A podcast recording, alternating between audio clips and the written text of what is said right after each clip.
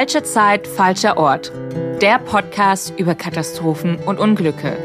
Mit Max und Hans.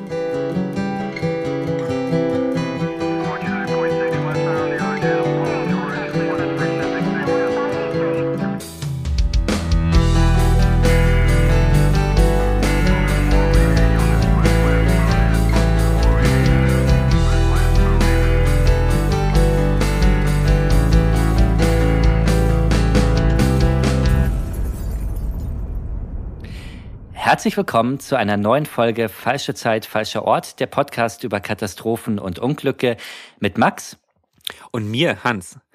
Wir hoffen, ihr seid gut ins neue Jahr gestartet. Von uns natürlich ein frohes neues Jahr. Und wir hoffen, ihr hattet auch schöne Weihnachten und eine schöne Zeit. Hans, wie war denn dein Weihnachten? Ich glaube, das weißt du sehr genau. Wir haben nämlich Weihnachten zusammen gefeiert. Zum ersten Mal mit äh, unseren PartnerInnen und ja, ich fand es schön. schön. Ja, doch, wirklich, ja. war wirklich schön. es wird äh, viel gekocht, viel gegessen. Es gab keine Katastrophen in irgendeiner Form in der Küche oder sonst wie. Es hat nichts gebrannt, äh, keine Rauchmelder sind äh, losgegangen. also eigentlich alles perfekt. Was war dein Highlight? Die Ente. Okay. Ich dachte was anderes. Ah, wir haben ich nämlich, weiß, was du, ja. ja, wir haben nämlich äh, natürlich, wie es sich gehört, das Traumschiff geschaut am ersten Weihnachtsfeiertag. Die erste Folge meines Lebens. Vielleicht müssen wir auch noch ganz kurz aufklären für Leute, die uns zum ersten Mal hören. Wir haben uns schon mindestens einmal übers Traumschiff unterhalten und ja. äh, da auch, ähm, ne, auch irgendwie Nachrichten zu bekommen. Man muss auch sagen, das Traumschiff kam einmal in einem Fall vor, den wir gesprochen haben, und zwar beim Stimmt. Absturz der Concorde. Also es war gar nicht so ähm, an den Haaren herbeigezogen. Und man muss sagen, ich bin der absolut größte Traumschiff-Fan hier in diesem Podcast und Hans bisher noch gar nicht. Aber ich, ich glaube, seit dem, aber ich glaube, seit dem ersten Weihnachtsfeiertag auf jeden Fall, weil wer hatte am meisten Spaß? Du. Das stimmt. Ich, äh, unglaublich faszinierende Folge. Wir haben uns auch eine ältere angeschaut aus mh, hm, frühen 2000ern oder so. Absolut faszinierend. Ich hoffe, es bleibt nicht meine letzte. Das hoffe ich auch, ja.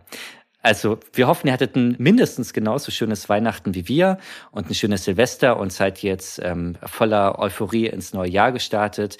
Wir wünschen euch alles Gute und unser Podcast geht auch in diesem Jahr weiter. Wir sprechen in jeder Folge über Katastrophen aller Art, ein Flugzeugabsturz, Schiffsuntergänge, all das, was wir spannend finden an Fällen. Es sind natürlich oft tragische und traurige Fälle, also wenn es euch damit nicht gut geht, dann passt ein bisschen auf euch auf und ja. Denn das war eine Sache, die haben bestimmt viele Nachrichten mitbekommen. Das neue Jahr ist ja auch schon mit einer Katastrophe gestartet. Genau, diese spektakulären Bilder vom Flughafen in Tokio Haneda, wo diese Maschine der Japan Airlines beim Landen zusammengestoßen ist mit einer anderen Maschine, die dort schon auf der Bahn stand und dann Feuer gefangen hat. Und ich glaube, die meisten von euch haben diese Bilder gesehen, dieser brennenden Maschine. Was ich wirklich wahnsinnig faszinierend finde, dass aus dieser Maschine es wirklich alle lebend rausgeschafft haben. Ja, ich glaube da, und das ist ja auch ein Thema, über das wir häufig reden, so tragisch das auch ist, nach jeder Katastrophe, nach jedem Unglück wird es eigentlich sicherer für alle, die danach kommen. Und hier fand ich es auch total faszinierend. In 90 Sekunden waren die ja quasi raus, dank der Crew, die total gut geschult war, die total gut reagiert hat und dafür gesorgt hat, dass alle schnell und geordnet das Flugzeug verlassen konnten. Ja, wir hatten das, glaube ich, schon mal in einer Folge kurz so nebenbei erwähnt, dass es diese Regel gibt, dass in 90 Sekunden ein Flugzeug evakuiert werden muss. Und da hat's total gut funktioniert. Und ich glaube, das macht aber auch nochmal deutlich, wie wichtig es auch ist, so für uns Fluggäste, dass man aufpasst, dass man den Sicherheitsanweisungen äh, zuhört, dass man auch sein Gepäck zurücklässt, dass man sein Handgepäck im Flugzeug lässt, wenn man in so eine Situation mal kommen sollte, was ja zum Glück sehr selten passiert. Und es hat wirklich vorbildlich funktioniert dort an Bord dieser Maschine. Wir werden den Fall auf jeden Fall weiterverfolgen. Ich finde ihn zumindest persönlich auch ziemlich spannend, weil ja auch einfach noch gar nicht richtig klar ist, was genau passiert ist. Vielleicht schreibt uns gerne, wenn ihr da nochmal mehr hören wollt. Vielleicht nehmen wir uns den ja nochmal vor. Wäre ein bisschen eine Premiere, weil wir uns ja eigentlich eher 20, 30, 100 Jahre alte Fälle vornehmen. Das stimmt, genau. Aber wir werden den Fall auf jeden Fall mal im Blick behalten. Es ist ja auch noch relativ frisch und es ist noch nicht ganz klar, was Stand jetzt zu dem Unglück geführt hat. Und wir bleiben da auf jeden Fall für euch dran. Und damit geht's dann auch schon zu unserem heutigen Fall. Der versetzt uns nämlich tatsächlich um die 25, 30 Jahre zurück und ist deutlich näher als Tokio. Genau, es geht um einen Fall in Österreich. 1998 ist das passiert. Das ist ein Fall, den sich sehr viele von euch gewünscht haben und uns geschrieben haben, ob wir uns mit diesem Fall mal beschäftigen. Ich muss zugeben, ich kannte diesen Fall überhaupt nicht, was relativ peinlich ist, weil ich sogar in Österreich wohne, in Wien, und ich habe von diesem Fall noch nie gehört. Da merkt man auch, wie gut so meine Integrationsleistung hier bestellt ist. Aber ich habe diesen äh, Fall mir dann äh, vorgenommen und recherchiert und er ist wirklich wahnsinnig spannend. Er ist auf der einen Seite total tragisch, hat aber auch ein, eine Art Wunder, würde ich mal sagen. Und er ist echt passiert, aber eigentlich hätte diesen Fall sich Hollywood genauso ausdenken können, weil er wirklich ja eine spektakuläre Wendung nimmt. Ja, definitiv eine Tragik, die man sonst in einem Film erwarten würde. Sich das erste Mal, ich wusste auch gar nicht, dass der Fall so bekannt ist. Ich habe auch von der Community zum ersten Mal davon erfahren. Und ja, wahnsinnig spannend, wahnsinnig tragisch einfach wirklich. Und ja, ich würde mal sagen, Max, nimm uns doch mal mit ins Jahr 1998 in die Steiermark. Der kleine Ort Lassing liegt idyllisch gelegen in der Steiermark in Österreich. Viel Natur, viele Wälder und Berge. Doch Lassing ist auch für etwas anderes bekannt. In der kleinen Stadt wird seit Jahrzehnten aus einem unterirdischen Bergwerk Talg abgebaut. Es ist sogar die damals größte bekannte Lagerstätte von Talg in den Ostalpen. In den Gruben unter Tage werden pro Jahr gut 30.000 Tonnen Talg abgebaut. Entsprechend wichtig ist das Bergwerk auch für die Wirtschaft der Region. Und so beginnt der 17. Juli 1998 wie jeder andere Arbeitstag für die Männer unter Tage. Doch zur Mittagszeit bahnt sich eine Katastrophe an. Die Decke in einer Grube bricht und Schlamm tritt in den Stollen ein. An der Oberfläche entsteht ein Krater, der immer größer und tiefer wird. Rund 20 Häuser in dem kleinen Ort oberhalb des Bergwerks werden zerstört oder beschädigt. Doch die wahre Katastrophe lauert weit unten im Stollen. Dort wird der 24-jährige Bergmann Georg Heinzel verschüttet. Doch die gute Nachricht, er lebt. Über eine Telefonverbindung kann sich der junge Bergmann zunächst noch bemerkbar machen, doch die Verbindung bricht schnell ab. Nun setzen die Helfer alles daran, den jungen Mann aus der Grube zu retten, und sie haben einen waghalsigen Plan.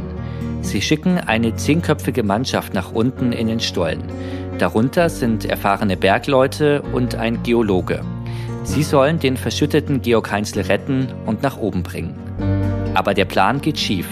Abends kommt es zu einem weiteren Schlammeinbruch und jetzt fehlt nicht nur der Kontakt zu Georg Heinzl, auch zum Rettungstrupp gibt es keine Verbindung mehr.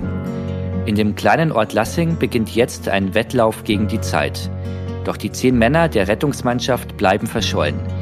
Zehn Tage lang schwankt der Ort zwischen Hoffnung und Verzweiflung und am Ende geschieht doch noch ein Wunder.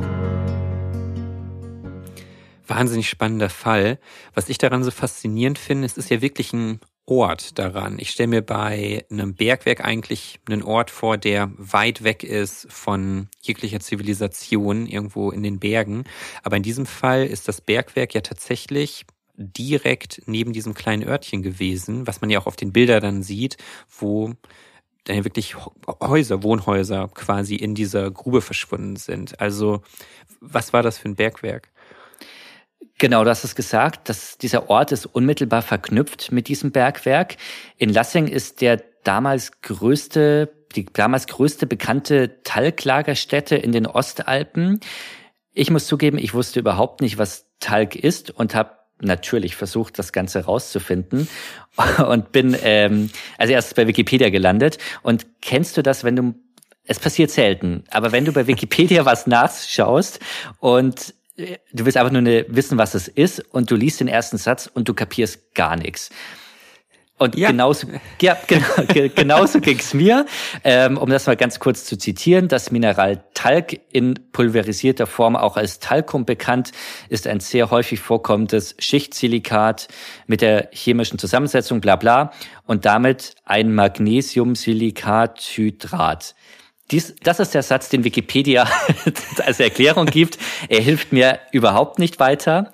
Ich habe dann äh, versucht, eine etwas einfachere Erklärung zu finden und ähm, man nennt Talg auch Speckstein. Und vielleicht sagt dem einen oder anderen äh, das etwas. Hans, ich weiß nicht, ob, ob dir der Begriff Speckstein was sagt.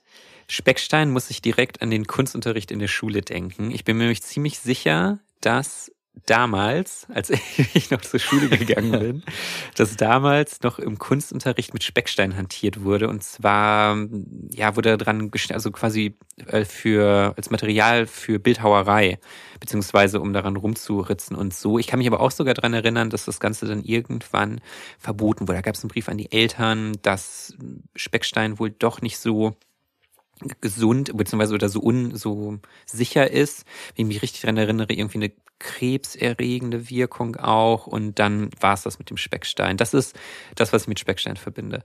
Äh, ja, ich habe auch irgendwo gelesen gehabt, dass äh, das Einatmen, zumindest in größeren Mengen, nicht so besonders gesund ist. Also würde auch deine Erinnerung ganz gut stützen.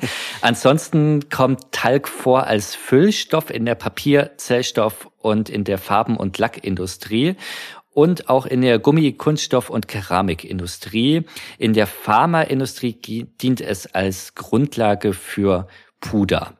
Das mal so ein bisschen der Ausflug in äh, den Chemieunterricht hier in diesem Podcast. Und ja, in Lassing wurde schon 1891 dieses Talgvorkommen entdeckt, zufällig damals bei Bauarbeiten. Und man hat dann recht schnell angefangen, nämlich schon 1901, ähm, angefangen, das Ganze zu fördern. Und ja, über die Jahre wurde der Abbau dann dort auch immer professioneller, auch immer geschäftsmäßiger und wirtschaftlicher. Und in den 90er Jahren wurden rund 30.000 Tonnen Talg pro Jahr gefördert. Und das Unternehmen dort zum Zeitpunkt des Unglücks waren ja, sag ich mal, doch ein relativ kleines Unternehmen. Wir sind ja auch im, im ländlichen Bereich in der Steiermark. 34 Mitarbeiter haben dort damals zum Zeitpunkt des Unglücks gearbeitet. Und an dem Tag, da im Juli 1998, was ist da genau passiert? Genau, wir sprechen über den 17. Juli 1998. Das war ein bis dahin absolut normaler Tag. Es gab keine besonderen Vorkommnisse. Es wurde ganz normal gearbeitet, wie muss man ja auch sagen, seit über 100 Jahren dort in diesem kleinen Ort Lassing. Aber zur Mittagszeit gab es dann einen Schlammeinbruch unter Tage. Den hat man aber auch oben an der Oberfläche in dem Ort Lassing bemerkt, denn es hat sich dort ein riesiger Krater gebildet. Du hast vorhin die Bilder angesprochen, die findet ihr bei uns auf unserer Instagram-Seite katastrophen.podcast und dort sieht man das ganz gut. Also dieser Krater hat die Häuser und Straßen an der Oberfläche ja, man kann sagen, verschluckt. Ganze Häuser und Straßenzüge rutschen dort in diesen Krater hinein.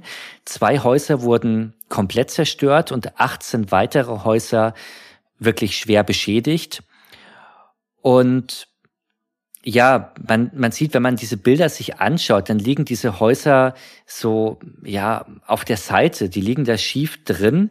Und das finde ich ziemlich beeindruckend, weil so ein Haus ist ja stabil und steht auf einem Fundament mhm. und ist schwer. Und es sieht aus, als hätte man, weißt du, wie bei so einer Modelleisenbahnanlage, wo ja auch irgendwie Häuser und, und Dörfer nachgebaut werden.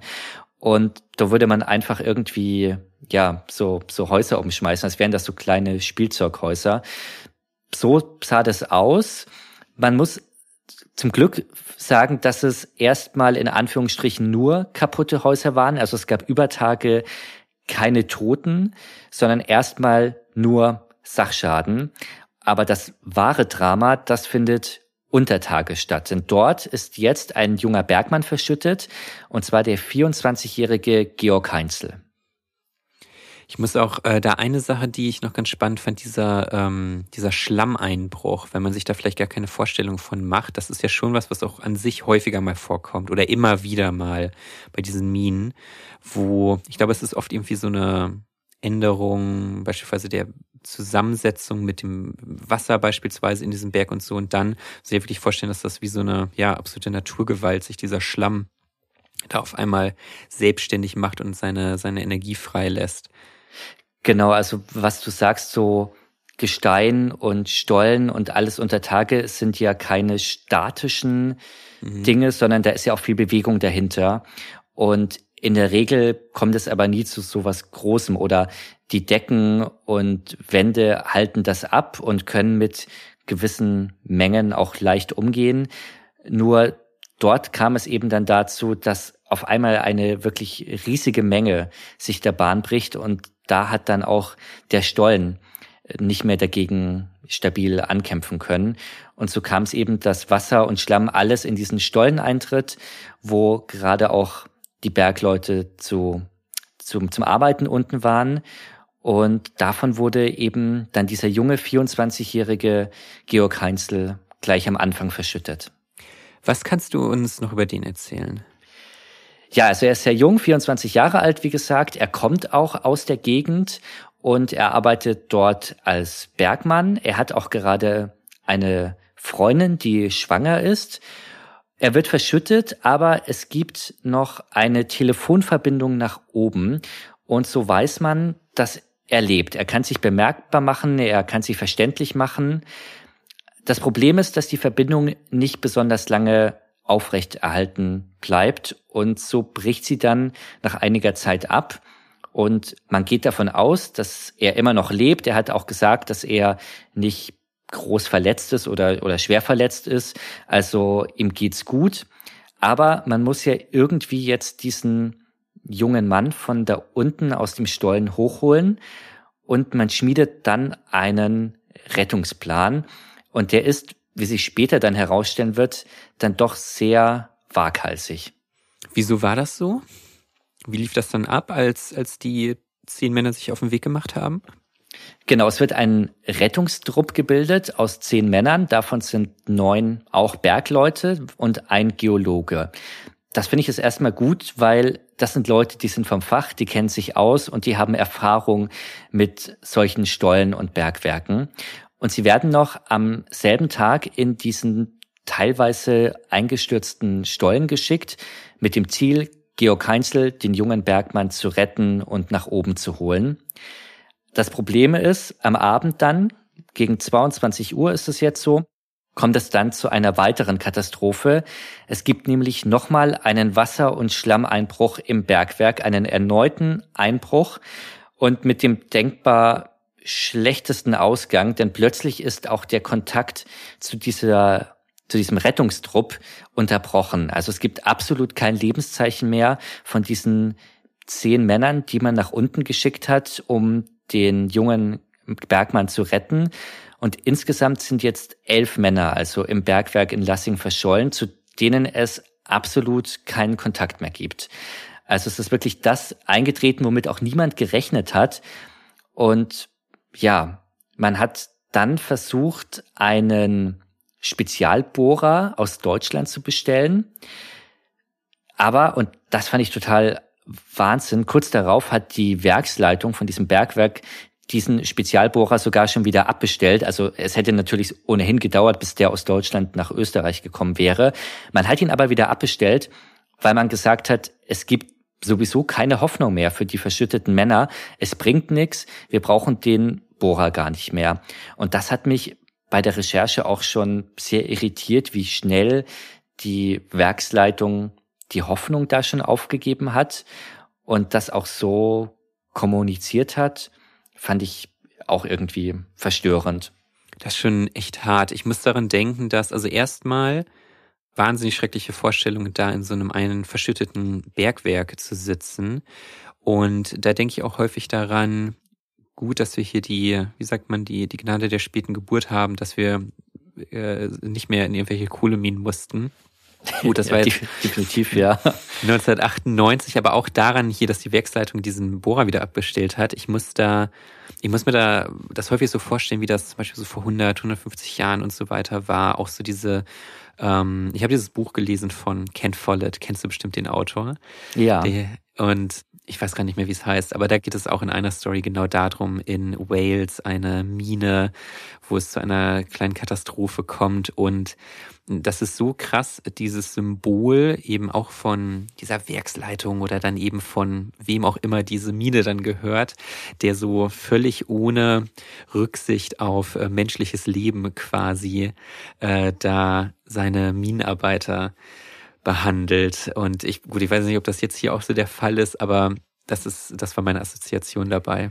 Für dich sind so Minen und Bergwerke immer so ein Synonym für, wo der, wo der Mensch als, als reine Arbeitskraft benutzt wird und sonst für gar nichts zählt und. Genau. Genau, ja. der soll da seine Kohle, sein Gold oder sonst was oder seine Diamanten rausholen, aber also das wirklich so, der wird aber eigentlich wie eine Maschine behandelt. Ja, ich habe ich verbinde damit immer auch so so wilder Westen und so so Goldminen, wo ja, wo man wo sich irgendwelche reichen Leute dann oben die Taschen voll machen und die teilweise wirklich wahnsinnig jung und früher ja wirklich auch auch Kinder ähm, dort schuften müssen genau. für für einen Hungerlohn und selbst wenn man nicht verschüttet wird, was jetzt ja auch nicht jeden Tag vorkommt zum Glück, aber man auch auch so wirklich schlechte Arbeitsbedingungen hat, die gesundheits gefährdend waren damals und wo es ja auch keinen Arbeitsschutz oder Gewerkschaften oder irgendwas gab, ja. Ich bin letztens auf eine Story gestoßen, dass in Südafrika, wo es wahnsinnig viele Minen gibt, weil Südafrika auch lange einer der größten, äh, beispielsweise auch Goldexporteure der Welt war. Und dort sind jetzt wieder Leute in diesen verlassenen Minen, die teilweise Wochen und Monate dort unten leben, um so quasi das aller, allerletzte bisschen noch herauszuholen. Und äh, was wahnsinnig, wahnsinnig krasse Story einfach ist. Aber ja, wenn, wenn jemand da mal googeln will, ist wirklich äh, sehr tragisch, sehr spannend, aber auch die Geschichte. Aber wir, wir haben uns ein bisschen verplappert, deswegen geht es zum Fall zurück, weil jetzt kommt dieser Bohrer aus Deutschland. Zum Glück muss man sagen, aber trotz der Anweisung der Werksleitung ja quasi. Der Bohrer ist da und was passiert dann?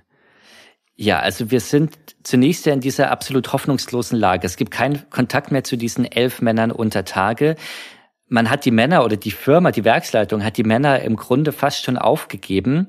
Und wieder kommt eine deutsche Firma ins Spiel, die besitzt nämlich einen Spezialbohrer.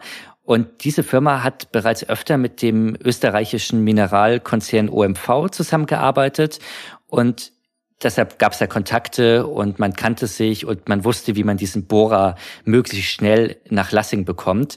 Und dieser Bohrer wird jetzt eben in diesen Ort gebracht, nach Lassing, aber zugegeben ohne große Erwartungen. Und es vergehen wirklich auch Tage, die, die hoffnungslos sind, wo nichts passiert, wo man nach wie vor keinen Kontakt zu den Männern hat. Aber dann zehn Tage nach dem Unglück geschieht man kann es nicht anders sagen, ein Wunder. Es, wir haben jetzt den 26. Juli 1998 und abends gegen 20.30 Uhr gibt es dann ein Lebenszeichen und zwar von dem jungen Bergmann, von Georg Heinzel, der als erster verschüttet wurde. Er kann sich bemerkbar machen, er wird gerettet, er wird nach oben gebracht und er ist wirklich fast unverletzt. Er hat diese zehn Tage ohne große gesundheitliche Einschränkungen überlebt. Es gibt eine Aufnahme von ihm, die dann sehr bald und sehr schnell durch diverse Zeitungen gegangen ist in Österreich. Diese Aufnahme zeigt ihn im Krankenhaus, dort im Bett. Er ist erschöpft, aber äußerlich so gut wie unversehrt. Er blickt in die Kamera und ihm geht's den Umständen entsprechend wirklich gut. Und das Wunder von Lassing geht dann auch wirklich in die Geschichte ein, in Österreich vor allem.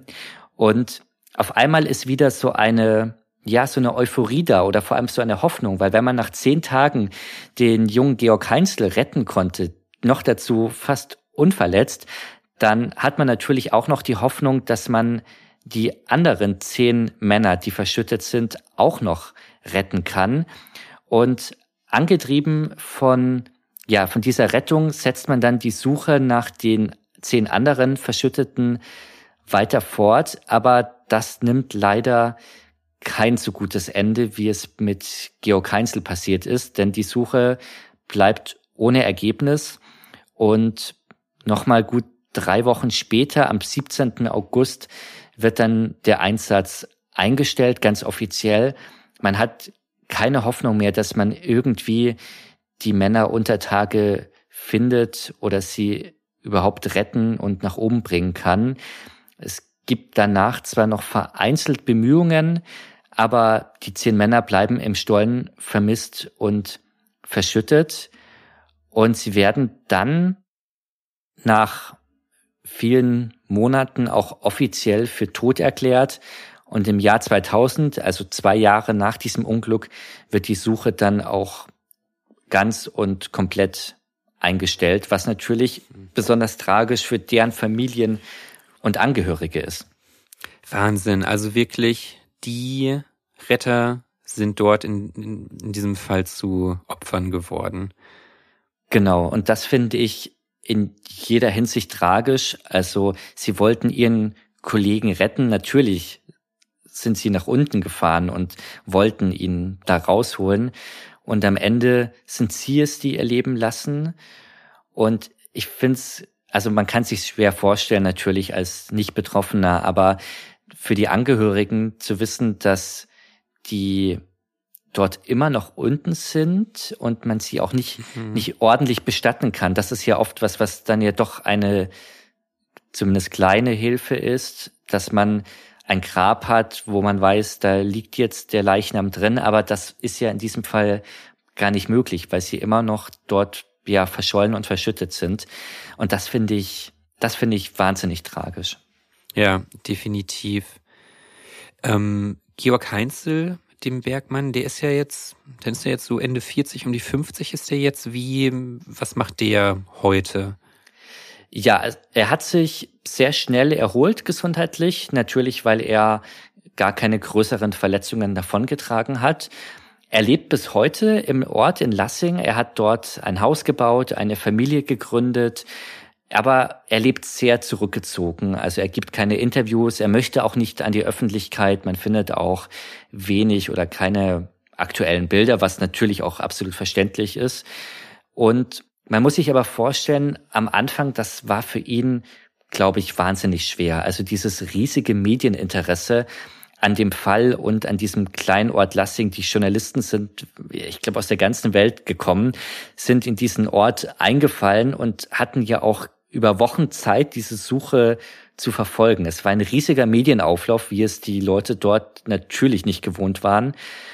Und das war natürlich dann nach seiner Rettung, brach sich das alles auf seine Person Bahn. Er hat er ist nur zweimal öffentlich aufgetreten. Er hat ein Interview direkt nach der Rettung gegeben. Und im Jahr 2000 hat er dann als Zeuge im Prozess ausgesagt, auf den wir auch gleich noch zum, zu sprechen kommen werden. Und er hatte aber auch gesagt, wie er überlebt hat, diese zehn Tage dort unten. Und zwar hatte er sich in einen intakten Stollen gerettet, dort verschanzt. Dort war er geschützt vor Wassereinbruch, vor Schlamm. Und er hatte so viel Glück, dass dort auch drei Sauerstoffflaschen auf Vorrat lagen. Und damit hat er dann überlebt. Und er hat auch den zweiten Schlammeinbruch, der dann kam abends, als die Rettungsmannschaft unten waren, um ihn zu retten. Diesen zweiten Schlammeinbruch, den hat er mitbekommen unmittelbar und er sagt, dass er in diesem Moment gedacht hat, jetzt ist es auch für ihn vorbei, er muss sterben. Und wie durch ein Wunder hat er zehn Tage lang dort weiter überlebt und wurde unverletzt gerettet. Und ich finde, es ist eine ganz spannende Figur.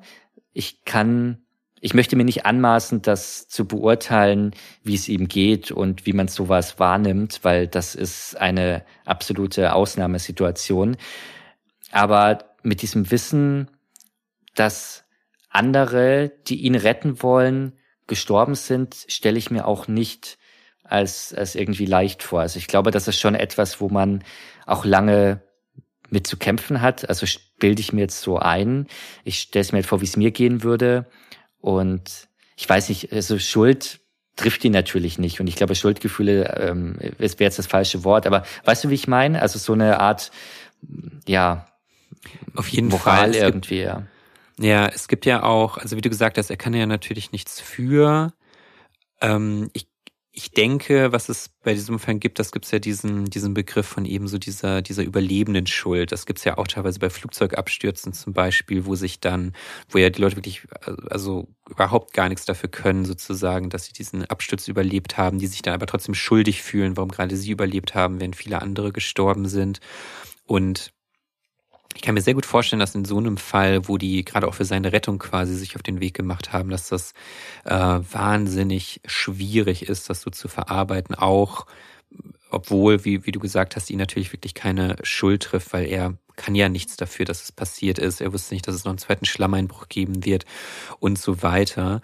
Aber ja, ist schon eine Art menschliche Extremsituation einfach. Ja, definitiv. Ja. Ich kann es auch absolut nachvollziehen, dass er gesagt hat, er möchte nicht an die Öffentlichkeit, er möchte sein Leben so, so gut wie es geht weiterleben. Also ich kann das absolut nachvollziehen. Mhm. Und ja, also gerade die Wochen nach seiner Rettung, wo alle Journalisten sich da auf einen stürzen wollen, das stelle ich mir auch, ja, also krass vor, eine krasse Erfahrung. Und ja, es, es hat mich lange beschäftigt, muss ich sagen, als ich von diesem, diesem Fall recherchiert habe, wie es ihm geht, wie man das selbst erlebt, ähm, auch diese Situation da unten, zehn Tage in Dunkelheit, ohne ja sich bemerkbar machen zu können, unter Tage zu leben mit dem Gedanken oder mit der Befürchtung, dass man sterben wird, das ist ja eine absolute Ausnahmesituation für einen. Und das gut zu verarbeiten und dann noch ein weiterzuleben, ist auf jeden Fall auch eine Leistung. Definitiv. Also da kann man auf jeden Fall sehr froh für ihn sein, dass er anscheinend später dann wieder so ein ganz normales Leben leben konnte. Und zu dem, zu dem Thema Schuld, es gab ja, wie du erwähnt hast, gab es ja einen Prozess, ähm, weil sich wahrscheinlich schon Leute zumindest fahrlässig schuldig gemacht haben. Wie ist denn dieser Prozess abgelaufen? Also gut zwei Jahre später von Januar bis Juni 2000 fand der Prozess dann statt. Angesetzt waren 20 Verhandlungstage und fünf Männer waren angeklagt wegen fahrlässiger Gemeingefährdung. Das ist der österreichische Begriff für ja fahrlässige Tötung oder fahrlässige Körperverletzung. Und angeklagt waren der Werksleiter dieses Bergbaus, der Leiter der Berghauptmannschaft und sein Stellvertreter und Beamte der Bergbaubehörde. Weil die Staatsanwaltschaft sagt nämlich Folgendes, dieser Wasser- und Schlammeinbruch, das war jetzt kein Naturereignis, sondern das war die Folge von menschlichen Fehlleistungen über mehrere Jahre. Wow. Denn beim Abbau sei nämlich äh, kein Sicherheitsabstand eingehalten worden zwischen Fels- und Abbaulinie. Der Werksleiter habe die Grube nicht rechtzeitig räumen lassen und den Beamten warf die Staatsanwaltschaft vor, dass sie die Grube nicht ausreichend überprüft und kontrolliert hatten in den letzten Doch, Jahren. Ne? Eine ganze Menge erstmal an Vorwürfen. Ne? Also weil ich hatte auch, als ich das erstmal gehört habe, auch mit dieser, mit der Schlammlawine und so weiter, das klang alles so sehr naturgemacht sozusagen. Und ich fand es auch spannend, dass zumindest die Staatsanwaltschaft dann ja wirklich davon ausgegangen ist, ähm, das war vor allem menschengemacht. Genau, hat mich auch überrascht, dass man das auch so klar benennen kann und dort ja auch Beweise für hatte. Und Ende Juni, also der Prozess hat tatsächlich nicht so lange gedauert, also find, ähm, von Januar bis Juni jetzt nicht so lange für so ein großes Ereignis, fiel dann auch das Urteil. Der Werksleiter wurde zu 20 Monaten Haft auf Bewährung verurteilt und er muss eine Geldstrafe von fast 9000 Euro zahlen. Der Leiter der Berghauptmannschaft erhielt zehn Monate auf Bewährung und muss knapp 8000 Euro Geldstrafe zahlen. Die Beamten wiederum wurden freigesprochen. Es gab dann aber auch einen Berufungsprozess, der fand drei Jahre später statt. Und dort musste dann der Werksleiter nach diesem neuen Urteil für ganze zwei Jahre in Haft, acht Monate davon auf Bewährung. Und der Leiter der Berghauptmannschaft muss statt zehn nur sechs Monate auf Bewährung. Und ein Stellvertreter, der im ersten Prozess noch freigesprochen wurde, wurde jetzt wiederum verurteilt, und zwar zu drei Monaten Haft auf Bewährung. Also es gab Urteile, die ja, ich glaube, der Sache schon auch angemessen waren, wenn man das jetzt wieder so aus als rechtlicher Laie beurteilen möchte. Und ja, man hat zumindest juristisch einen Abschluss gefunden unter dieser Katastrophe. Immerhin. Und das war ja, wenn ich mich richtig erinnere, das war ja keine besonders große Firma, ne, die da äh, äh den Bergbau betrieben hat. Abgesehen oder oder zusätzlich zu dieser juristischen Aufarbeitung stelle ich mir auch vor, das muss ja auch auch trotz dieser Fahrlässigkeit natürlich auch ziemlich schlimm gewesen sein. Die müssen sich ja alle auch irgendwie untereinander gekannt haben, denke ich. Mit Sicherheit, ja. Also es war ein, ein, kleiner Ort. Die Firma war nicht besonders groß. Man muss sagen, Österreich ist generell ein kleines Land, wo sich viele auch gegenseitig kennen an zwischen Behörden und Wirtschaft, also wo viele Kontakte auch sind.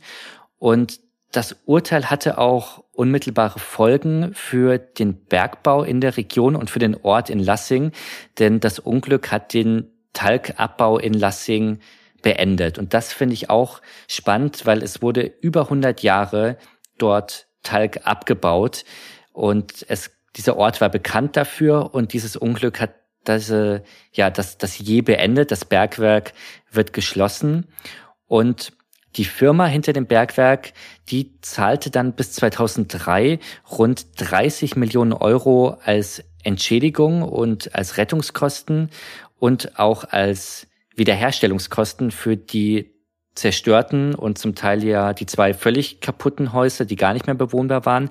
All das hat diese Firma gezahlt. Es gibt eine Gedenkstätte in Lassing. Das sind zehn Grabplatten, die kreisförmig angeordnet sind. Eben zehn Grabplatten für alle zehn Männer, die dort verschüttet und ums Leben kamen. Und man hat aber auch in ganz Österreich hat man Lehren aus diesem Unglück gezogen. Sicherheitsbestimmungen wurden geändert, auch Rettungstechniken überarbeitet und auch die Aufsichtsbehörden, die den Bergbau kontrollieren. Die wurden zum Teil neu strukturiert und organisiert, weil man eben auch beim Prozess drauf kam, dass dort vieles nicht so lief, wie es ja hätte sein sollen. Und ja, so hatte dieses Unglück in Lassing wirklich auch weitreichende Folgen für den Bergbau, nicht nur in Lassing, sondern in ganz Österreich. Ja, wow, was für eine Geschichte. Ich fand's von, also so viele tragische Aspekte einfach. War auf jeden Fall ein Fall, über den ich auch länger nachgedacht und wahrscheinlich auch immer mal wieder nachdenken werde. Definitiv. Also ich finde gerade diese Rolle des jungen Bergmanns, der als einziger überlebt und seine Retter kommen ums Leben. Ich habe am Anfang gesagt, das hat für mich so Hollywood-Vibes, aber es ist, finde ich, wirklich so, als hätte man sich ausgedacht. Also das ist so eine ganz tragische Geschichte und dennoch mit einem kleinen Happy End, also zumindest für ihn oder einem, ja, einem Wunder eben. Und das ist schon filmreif auf eine Art, bei aller Tragik. Und ja, also ich, ich, wie gesagt, ich kannte diesen Fall vorher noch gar nicht. Wundert mich im Nachhinein, weil es ist etwas, was in Österreich was ich zumindest jetzt bei meinen Recherchen so rausgelesen habe, schon etwas ist, was im kollektiven Gedächtnis ist. Und ich glaube, wenn man Lassing erwähnt, dann ist bei ganz vielen oder sogar den meisten Österreicherinnen und Österreichern sofort diese Bergbaukatastrophe präsent. Auf jeden Fall. Die Bilder dazu haben wir vorhin schon kurz angesprochen, wo ihr auch diesen besonderen Krater seht, dieses Bild von oben. Die findet ihr bei uns auf unserer Instagram-Seite katastrophen.podcast. Da findet ihr auch alle anderen Bilder zu allen Fällen, die wir bisher hier besprochen haben. Und damit würde ich sagen, vielen Dank, Max, für, dass du uns den Fall hier vorbereitet hast. Und damit würde ich sagen, bis zum nächsten Fall. Bis zum nächsten Mal, dann mit einem neuen Fall hier bei uns. Bis dahin. Bis dahin. Falsche Zeit, falscher Ort wird präsentiert von Max und Hans. Producerin Judith Trost. Sounddesign Simon Büchsenschütz. Schnitt Hermann Nuyen.